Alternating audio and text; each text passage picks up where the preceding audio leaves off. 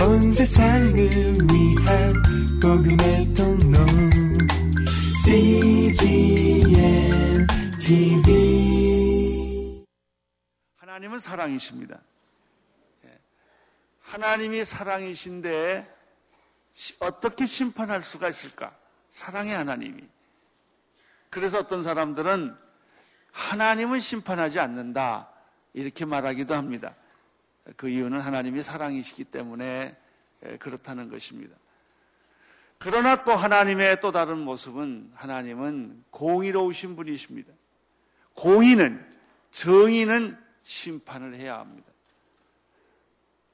하나님은 반드시 심판을 해야 합니다. 성경이 심판에 대해서 어떻게 말하고 있는가 하는 것은 아주 몹시 궁금한 것입니다. 과연 심판은 있는 것일까? 심판이 있다면 언제 있을 것인가?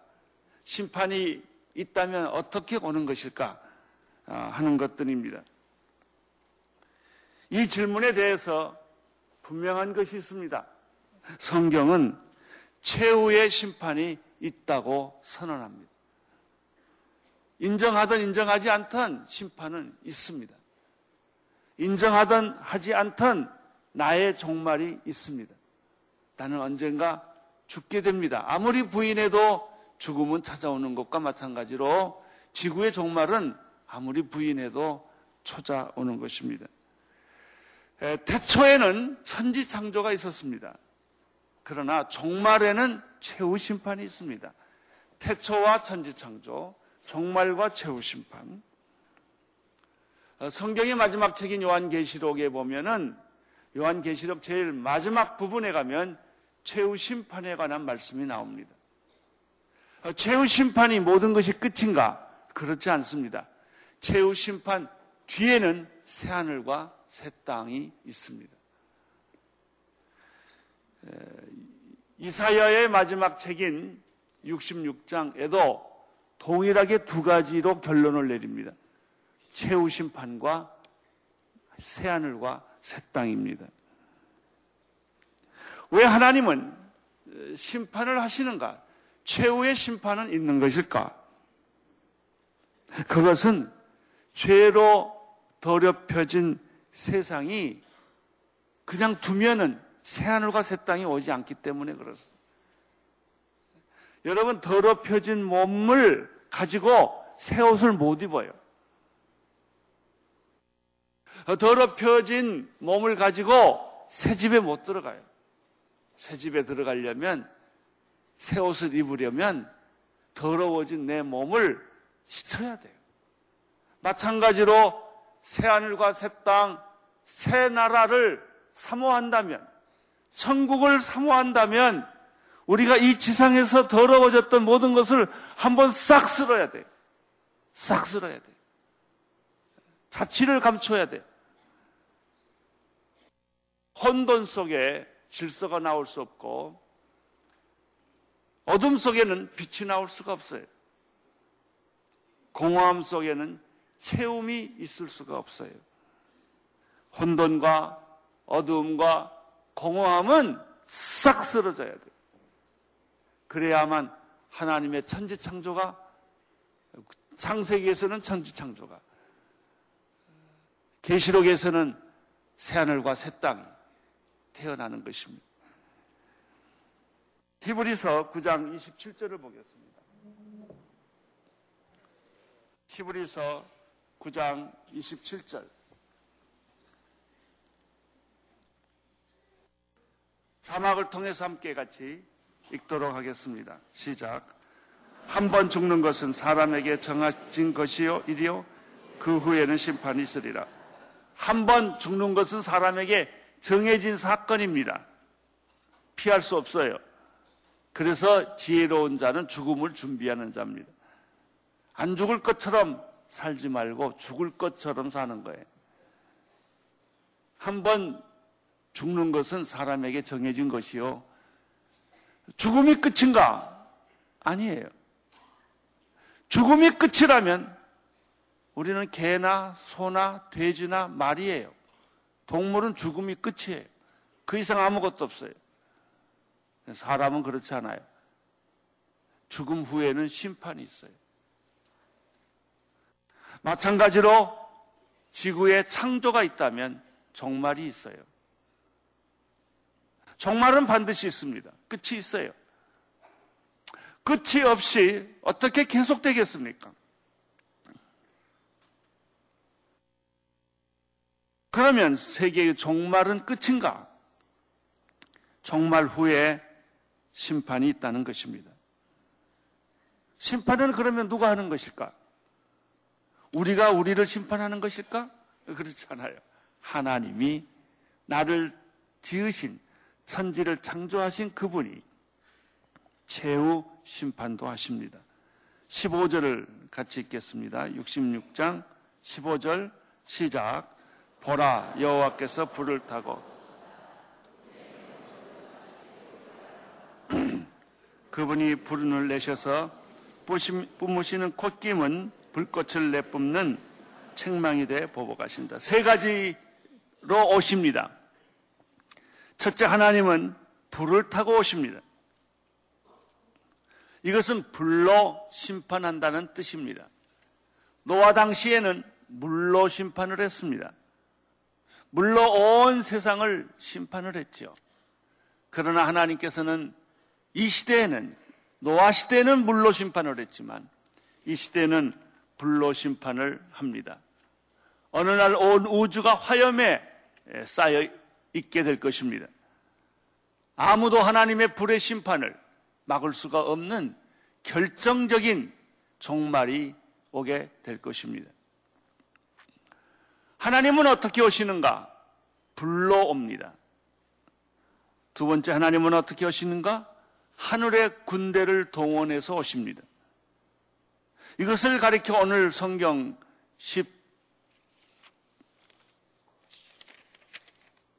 15절에는 어, 병거로 오신다고 그랬습니다. 병거는 수레입니다. 병거 타고 오시는 전사가 수레를 타고 회오리 바람처럼 오는 그 웅장한 모습을 비유로 설명하고 있습니다.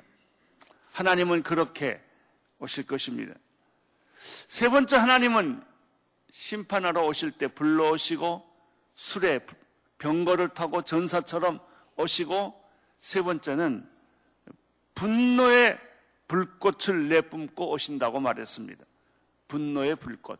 심판은 그저 장난하는 거 아닙니다. 심판은 그저 해보는 거 아닙니다. 한번 야단치는 게 아닙니다. 씨가 사라지는 것이고 근거가 없어지는 것입니다. 이사야 66장 16절 한번 보겠습니다. 시작. 그렇다 여호와께서 불로 심판하시고 주의 칼로 모든 사람을 심판하실 것이며 여호와께 죽은 사람이 많을 것이다. 여기 두 단어가 나와요. 하나님이 불로 심판하고 칼로 심판한다. 고대 전쟁은 불과 칼의 전쟁이었습니다. 그들은 불화살을 쏘고 불덩어리를 쏘아댑니다. 그리고 칼과 찰로 도륙합니다. 이것이 고대 전쟁의 모습이었는데 이 고대 전쟁의 모습으로 이 심판을 설명합니다. 현대전에 있어서는 원자탄이 터졌겠죠. 수소탄이 터지겠죠. 중성자탄이 터지겠죠. 지구가 가지고 있는 유전이 터지겠죠. 화염에 쌓이겠죠. 그러나 이러한 불만이 있는 것이 아니에요. 모세 때 보면은 하나님의 불이 있었어요. 떨기나무 속에서 불이 탔어요. 그러나 나무가 타지 않았어요. 그런 불도 있어요. 창세기 3장에 보면은 선악과 나무와 생명나무가 있는데 선악과를 먹은 인간에게 하나님은 생명나무를 화영검으로 지켰다고 그랬어요. 불의 칼이에요. 칼인데 불, 불이에요. 이런 칼이 있어요. 불의 칼로 생명나무를 지켰던 역사가 있습니다. 여호수아 5장 13절에 보면은 여호수아가 눈을 들어 쳐다보니까 손에 칼을 들고 서 있는 장수를 한번 발견하게 돼요. 깜짝 놀래죠. 그 사람이 여호와의 군대 장관이었어요. 그 사람은 실제로 육체를 가지고 있는 사람인가? 그렇지 않아요. 예수 그리스도는 우리의 장수에 있어요. 그런 분이 전쟁을 하는 거예요. 에스겔서에 보면은 불술에 불말이, 불말이 있어요. 이 구름, 쪼개진 구름 사이에 하늘을 보니까 그 하늘에 하늘의 보좌가 있고 그 하늘에는 상상할 수 없는, 셀 수 없는 불수레와 불말들이 전쟁을 준비하고 있는 거예요. 계시록에 보면은 이러한 모습들을 우리가 자세히 설명을 들을 수가 있습니다. 이분이 하나님이십니다. 하나님은 심판을 다 준비하셨어요. 불도 준비하셨어요. 불술에 불말 다 준비하셨어요. 이제 회오리 바람처럼 인류를 향하여 죄를 지은 인류를 향하여 소돔과 고모라를 쓸어버리듯이 그런 최후의 심판을 준비하고 계시죠. 그러면 하나님은 누구를 심판하는가? 17절에 심판당할 사람에 대한 얘기가 있습니다. 시작. 스스로 거룩하게 구별하고 몸을 정결하게 한 뒤 그 동산에 들어가서 돼지고기와 쥐고기와 다른 가정스러운 것을 먹는 사람들과 함께 따라다니는 사람들은 함께 끝장날 것이다. 여호와의 말씀입니다. 예, 여기서 이 말을 오해하지 않기를 바랍니다. 스스로 거룩히 구별하고 몸을 정결하게 한다 그러니까 그 좋은 것 같이 느껴지는데 이게 아니라 우상 숭배하는 사람들도 종교적인 행, 의식을 준비해요. 정, 우상을 숭배하기 전에 그들은 자기를 거룩하게 하고 몸을 정결하게 만들고 우상이 있는 그 동산으로 들어가서 거기서 하는 일이 뭐냐? 돼지고기, 쥐고기 이런 가증스러운 것을 먹고 예배를 드린다는 것이죠. 이것은 하나님께 드리는 예배의 형식이 아니라 심판받을 자들이 행하는 종교적인 우상 숭배를 설명하고 있는 것입니다. 이런 사람들은 끝장이 날 거예요. 하나님이 쓸어버리시기 때문에 그렇습니다. 돼지고기와 쥐고기와 다른 가증스러운 것들은 하나님이 가장 싫어하는 것들이에요. 이런 것들을 먹는다는 것입니다. 계시록 21장 8절에 보면 이런 종류의 사람들에 대해서 심판받을 사람들, 둘째 사망에 들어갈 사람들에 대해서 설명하고 있습니다. 21장 18절, 21장 8절 같이 읽겠습니다. 시작. 그러나 두려워하는 사람들, 신실치 못한 사람들, 가증한 사람들, 살인한 사람들, 음행하는 사람들, 점승가들, 우상 숭배하는 사람들, 모두 거짓말쟁이들은 불과 유황이 타는 못에 던져질 것이다. 이것이 둘째 사망. 이사야 66장 17절에는 간단하게 얘기를 했지만 계시록 21장에는 좀 더 자세하게 둘째 사망에 들어갈 사람들에 대해서 설명하고 있어요. 심판이 있습니다. 종말의 심판이 있어요. 아무 누구도 이 심판을 불의 심판을 아직 경험하지 못했어요. 노아 시대에 물의 심판이 있었다고 얘기를 했지만 아무도 그걸 경험하지 못했어요. 그러나 물의 심판이 오고 나니까야 사람들이 그때 한 거예요. 불의 심판도 아무도 몰라요. 그러나 반드시 있어요. 준비해야 돼요. 그럼 종말은 끝인가? 아니에요. 종말은 끝이, 종말이 끝이라면 모든 게 파괴가 돼버리는 것이죠. 끝인 거죠, 진짜. 종말이 끝이 아닌 이유는 종말 이후에 새하늘과 새 땅이 있기 때문에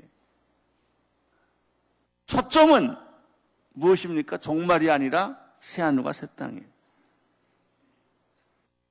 하나님이 우리에게 주시는 것은 종말이 아니에요. 심판이 아니에요. 그리스도를 믿는 사람들에게는 심판은 지나가요. 심판이 아니에요. 하나님의 사람들에게는 심판이 지나가요. 그러나 가증스러운 사람들, 우상숭배하는 사람들, 하나님이 계획을 하나님의 뜻대로 살지 않는 사람들은 심판 안으로 들어가요. 그러면 우리들에게 남는 것은 무엇입니까? 심판이 아니라 새하늘과 새 땅이에요. 새하늘과 새 땅은 심판이란 과정을 반드시 거쳐야만 생기는 것이죠. 심판이 없이 새하늘과 새 땅은 오지 않습니다.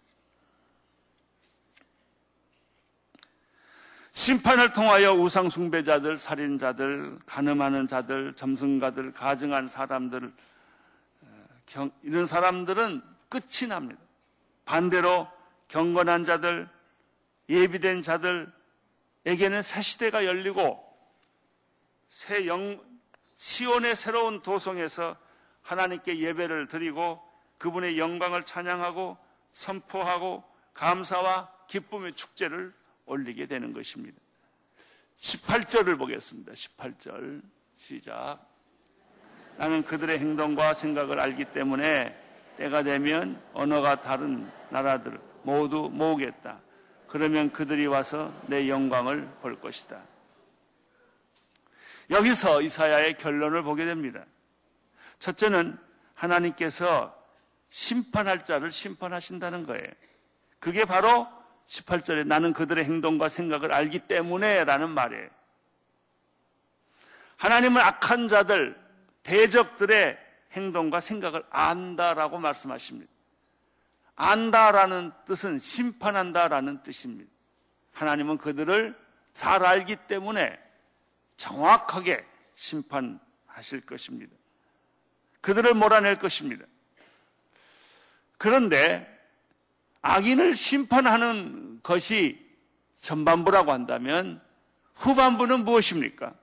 모든 열방과 열족에서 경건한 사람들, 하나님을 경외하는 사람들을 구원하고 그들을 불러 모으신다는 거예요. 이 구약에서 이방인을 불러 모으시는 하나님, 이방인들을 초청하시는 하나님이 나타납니다. 이것은요, 이스라엘 백성들에게 굉장히 쇼킹한 사건이에요. 이스라엘 백성들은 자기만 구원받는 줄 알았어요. 자기들이 좀 실수해도 그래도 선택된 백성, 선민인 이스라엘을 하나님이 구원한다고 생각을 했어요. 그런데 하나님이 말씀을 들어보니까 정반대. 내가 아무리 선택돼도 불순종하고 오만하고 어, 그리고 불신앙을 가지고 있으면 하루아침에 내치겠다는 거예요. 너는 심판받게 된다는 거예요. 유대인도. 유대인이라고 심판 안 하는 게 아니라 하나님의 뜻대로 살지 않고 불순종하고 불신앙을 갖게 되면은 더럽게 살면, 가정하게 살면, 우상숭배하고 살면 내가 유대인이라는 이름을 가지고 있으나 나는 하루아침에 내쳐버리겠다는 거예요. 왜 그런 거 있잖아요, 우리가. 나는 봐줄 줄 알았는데 하루아침에 내침을 당하면, 어? 이게 뭐지? 우리 동양 사람인데, 내 동창인데, 왜 날 빼지? 동창이고 동양이고 없어요. 확 빼버려요. 그런데 사람들은 그 끈을 붙잡고 있는 거예요. 가족이라는 끈, 동창이라는 끈, 형제라는 끈, 친구라는 끈. 그러니까 날 봐줄 거다 이거예요. 날 봐줄 거다. 안 봐줘요. 두 가지 말을 해야 되겠어요. 옆에 있는 분한테 안 봐줘요. 그래 보세요.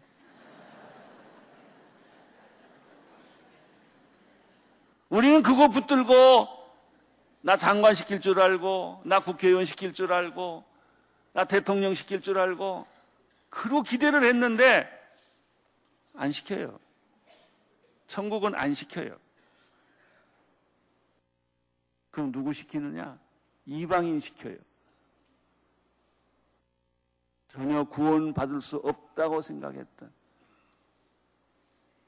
우리는 가까이 있는 사람 시킨다고 늘 생각해. 가까이 있으면.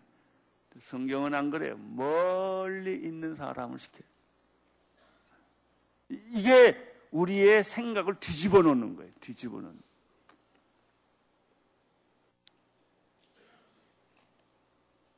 때가 되면 18절 때가 되면 언어가 다른 나라도 모으겠다 그랬어요. 언어가 다른 나라란 뭘까요? 이방인이에요.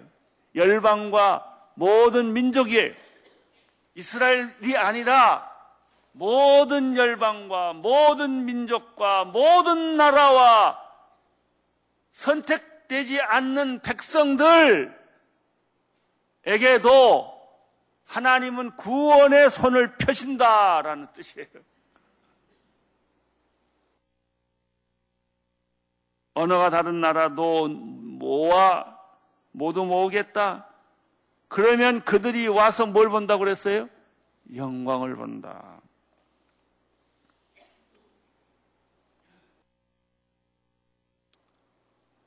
하나님은 첫째 심판할 자를 심판하신다. 내가 그들의 행동과 사상을 안다. 그래서 나는 심판한다. 유대인이라 할지라도 선택된 백성이라 할지라도 하나님의 뜻을 순종하지 않는 사람은 나는 심판한다. 두 번째. 하나님을 믿지 않는 사람이라 할지라도 모든 열방과 영적의 열적의 사람이라 할지라도 경건하면 그들이 하나님을 경외하면 나는 그들을 부를 것이다. 그들을 내 종으로 삼을 것이다. 이런 말씀이에요. 시편 106편 47절의 말씀을 한번 인용해 보겠습니다. 시편 106편 47절 시작. 오 여호와 우리 하나님이여 우리를 구원하시고 이방 민족들 가운데서 우리를 모으시어 주의 거룩한 이름에 감사를 드리고 주를 찬양하는 것을 자랑하게 하소서. 우리는 선민이 아니에요. 그러나 하나님이 우리를 부르셨어요. 지금 보면요. 선민들보다 우리가 예수 더 잘 믿어요. 열심히 믿고 열정적으로 믿어요. 놀라운 일이에요. 원근 각처에서 다 불러오겠다는 거예요.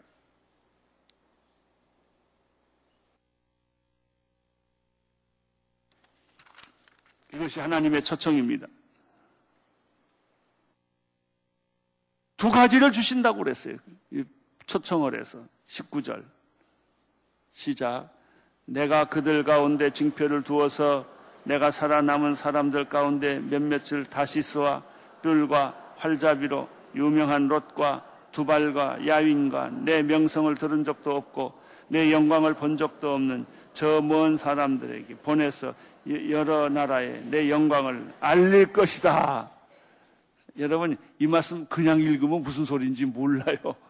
이거 앞뒤를 잘 보고 성경이라는 건요, 내가 말 잘하는 게 중요하지 않고요. 성경의 본문을 잘 살려주는 거예요. 성경이 하는 말을 하게끔 만들어주는 게 설교입니다. 그러니까 제 설교의 요점은 이 성경 본문이 말하게 하는 거예요.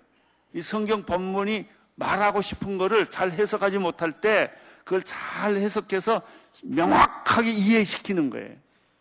말씀이 들어가면 기적은 그때부터 일어나요. 여기 이런 말이 있어서 두 가지를 주신대요. 불러 이방인들을 불러 모아서 두 가지를 주신대요. 첫째는 징표를 준대요. 징표. 사인. 두 번째는 선교사로 파송하겠대. 구약에 이런 말이 있어요. 신약의 사도행전에 그런 말이 있는 건 이해가 되는데 이사야 제일 마지막 부분에 하나님의 심판과 더불어 하시는 말씀은 하나님이 내가 이방 사람들을 다 불러 모아, 모을 텐데 그들에게 능력과 기적과 이사와 사인을 주겠다는 거예요. 그리고 그들이 상상할 수 없는 가본 적도 없는 아주 먼 것, 미전도 종족까지 가서 복음을 전하게 만들어 주겠다는 이런 예언이에요. 신약의 사람들은 이 예언을 빨리 이해해요. 우리는 구약 당시의 사람들은 이 말을 하면 무슨 소리인지 알아듣지 못했을 거예요. 상상할 수도 없었을 거예요. 신약에 와 보니까 그게 맞는 말이에요. 이게 예언이에요. 징표를 주겠다.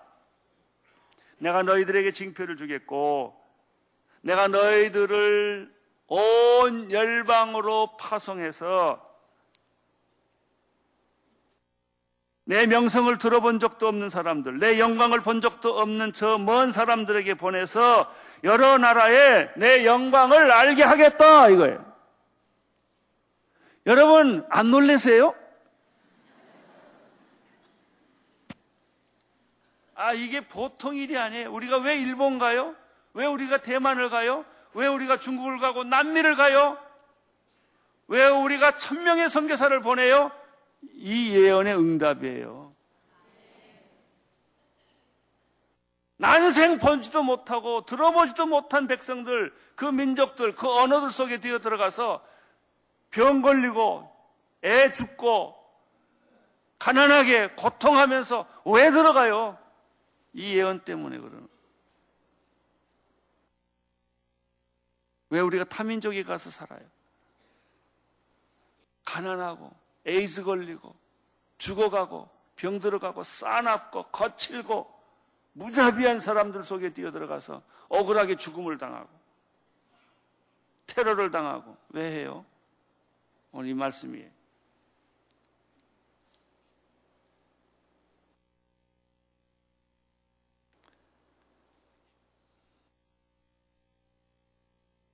주석에 보니까 다시스 여기 여러 가지 지명이 나오잖아요. 그걸 찾아보니까 다시스는 성지에서 최서단 항구고요. 뷰른 북아프리카고요. 롯은 나일강 하류고요. 두발은 유브라데스강 상류고요. 야위는 그리스 헬라 사람들. 다시 말하면 시온에서 가장 멀리 있는 도시들이에요. 이 도시들에게로 다 가서 여호와의 영광을 선포한다는 하나님 이름 불러본 적이 없는 사람들, 하나님의 영광과 능력을 모르는 사람들에게 알게 한다는 거예요. 이런 사람들을 파송한다는 것이죠. 이게 이사야 66장 마지막 절에 있는 예언이에요. 이 말씀 들으니까 무슨 생각이 나세요? 사도행전 1장 8절 오직 성령이 너희가 임하시면 너희가 뭘 받고 징표 징표 권능을 받고 예루살렘과 온 유대와 사마리아와 땅 끝까지 이르러 내 증인이 되리라. 할렐루야. 그것이 온누리예요. 그것이 액주 29예요. 그래서 헌금하자는 거예요.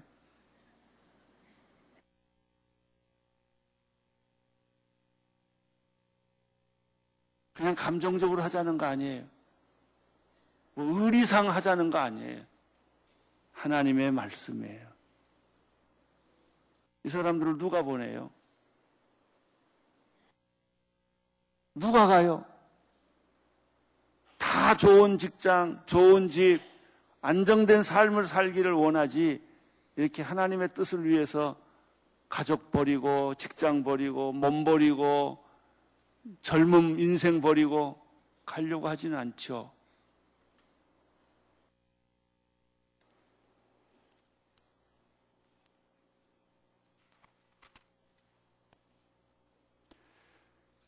(20절을) 보십시오 (20절) 시작 그러면 마치 이스라엘 백성이 깨끗한 그릇에 선물을 담아서 여호와의 성전에 드리는 것처럼 그들은 모든 나라들로부터 너희의 모든 형제들을 말과 병거와 마차와 낙, 노새와 낙타에 태워서 예루살렘에 있는 내 거룩한 상으로 데려올 것. 할렐루야. 그들을 하나님의 영광으로 데려온다는 거예요. 시온의 영광스러운 산으로 내 거룩한 산으로 이 사람들을 데려와서 하나님께 영광을 올리도록 한다는 것이죠. 저는 지난 28일, 29일 대만을 갔다 와서 굉장히 놀랐어요. 우리나라하고 비슷하더라고요. 그들은 10년 동안 잘못된 정치 지도자를 만나서 나라가 극도로 혼돈스럽고 황폐해졌어요. 이번 3월 달에 우리나라처럼 선거를 다시 한대요. 그들의 희망이 예수 그리스도더라고요. 사람들이 우리를 초청했는데 얼마나 열정적으로, 열정적으로, 얼마나 간절하게 마음의 문을 열고 하나님을 기대하는지 몰라요. 우리에게 기회가 왔다는 거예요. 아, 제가 깜짝 놀랐어요. 우리만 그런 줄 알았는데 대만이 지금 복음의 황금기를 맞이하고 있더라고. 6월 달에 2만 명 집회를 하겠대. 우리 보고 돈 가져오지 말래요. 자기들이 돈 다 내겠대. 일본은 우리가 돈 싸들고 갔잖아요. 너무 힘들고 안, 안 돼서. 두드리고 두드려도 문이 안 열리는 데는 일본이고, 두드리기 전에 문이 다 열린 데는 대만이더라고. 지금 남미가 그래요. 남미가 문을 활짝 열고 목사님 오기만 하라는 거예요. 10만 명 집회를 하겠다는 거예요. 제가 건강 때문에 못 간다고 말을 했지만 어, 벌써 거기는 생명의상 큐티가 4만 부 나가요. 얼마나 열심인지 영적으로 갈급한지 이루 말할 수가 없어요. 그래요. 하나님은 살아계셔요. 지금 여기 계셔요. 그리고 우리와 함께 계셔요. 우리를 전 세계에 내보내서 하나님의 이름을 부르지 못하는 사람들, 하나님의 명성을 알아듣지 못하는 사람들에게 하나님의 영광을 알게 하시는 것입니다. 21절 읽어주세요. 시작. 내가 그들 가운데 몇몇을 보내 제사장과 레위 사람을 세우겠다. 말이 돼요, 이게? 이방 가운데서 불러서 그들을 가서 복음을 전하게 하고 그리고 그들 중에서 제사장과 레위 사람을 만들어 주겠대. 이스라엘 사람들 백성에는 레위 사람은 레위 족속들만 레위, 레위 지파들만 되는 것이지 어찌 이방인이 레위, 레위인이 돼요? 어찌 이방인이 제사장을 할 수가 있어요? 근데 그렇게 해주시겠다는 거예요. 이건 신앙의 개벽이에요. 이 전통적인 신앙 사고의 혁명이에요. 그런 일들을 하나님은 해 주시겠다는 것이죠. 22절, 23절 시작. 새하늘과 새 땅 내 앞에 있는 너희 자손과 너희의 이름도 그렇게 이어질 것이다. 여호와의 말이 할렐루야. 23절 매달 초하루와 안식일마다 모두 사람들이 내 앞에 와서 내게 절할 것이다. 여호와의 말씀. 이게 결론이에요. 이게 계시록의 결론이고 이게 이사야의 결론이에요. 새 하늘과 새 땅, 내가 만드는 새 하늘과 새 땅 내 앞에 있는 것처럼 너희 자손과 너희 이름도 그렇게 있을 것이다 하는 거예요. 할렐루야. 우리가 궁극적으로 보는 것은 심판이 아니고 새 하늘과 새 땅이에요. 이 땅이 아니고 저 땅이에요. 이 세계가 아니고 저 세계예요. 우리 마음속에는 새로운 나라가 와 있어요. 하나님 나라예요. 우리가 이 세상에 살지만 이 세상에서 밥 먹고 잠자고 일하지만 그러나 우리의 나라는 새하늘이에요. 새하늘, 새 땅. 하나님 나라는 이미 우리 안에 와 있는 것이죠. 우리 더 그럴 것이고 우리 자손들도 그럴 것이고 이스라엘 사람들만 예배 드리는 게 아니라 안식일 지키고 매달 초하루와 안식일마다 하나님 앞에 절할 것이 아니라 우리 모두가 다 하나님께 예배드리는 것이죠. 이 말씀 들으니까 생각나는 성경 구절이 있어요. 로마서 10장 12절 읽어주세요. 유대 사람이든 이방 사람이든 차별이 없습니다. 동일하신 주께서 모든 사람의 주가 되셔서 그분을 부르는 모든 사람에게 부여하게 하십니다. 갈라디아서 3장 28절 시작. 유대 사람도 없고 그리스 사람도 없고 종도 없고 자유인도 없고 남자도 없고 여자도 없습니다. 여러분은 모두는 그리스도 예수 안에서 하나이기 때문입니다. 할렐루야. 죄는 인간을 구분합니다. 죄는 인간을 분열합니다. 죄는 인간을 속박합니다. 그러나 하나님의 나라는 구별도 분열도 속박도 없습니다. 이것이 교회입니다. 교회의 몸입니다. 나는 교회의 꿈이 대한민국의 꿈이고 대한민국의 꿈이 세계의 꿈이 될기로 원합니다. 그래서 하나님께 영광 되기를 원합니다. 사랑하는 성도 여러분, 이 조그만한 교회 안에서 툭탁툭탁 하는 일이 없게 되기를 바랍니다. 다르다는 것은 틀리다는 것을 의미하지 않아요. 아름다운 차이일 뿐입니다. 우린 서로 협력해야 됩니다. 언어가 다른 사람까지도 협력해야 됩니다. 빛깔이 다른 사람들. 나는 온누리교회에 23년 목회를 하면서 굉장히 감사한 게 있어요. 우리 온누리교회 지방세가 없어요. 눈 씻고 봐도 없어요. 우리 온누리교회 파벌 없어요. 참 감사한 일이에요. 북에서 온 사람이냐, 남에서 온 사람이냐, 이런 얘기 없어요. 어느 정당에 속한 사람이냐, 온누리 교회는 어느 이데올로기냐, 아직까지 그런 거를 우리 교회 안에서 나는 본 적이 없어요. 아름다운 일이에요. 왜냐하면 이것은 하나님의 나라이기 때문에 그렇습니다. 가난한 자나 부유한 자나 배운 자나 못 배운 자나 다 하나입니다. 이것이 교회입니다. 할렐루야. 우리 하나님께 감사의 박수 올려드리겠습니다.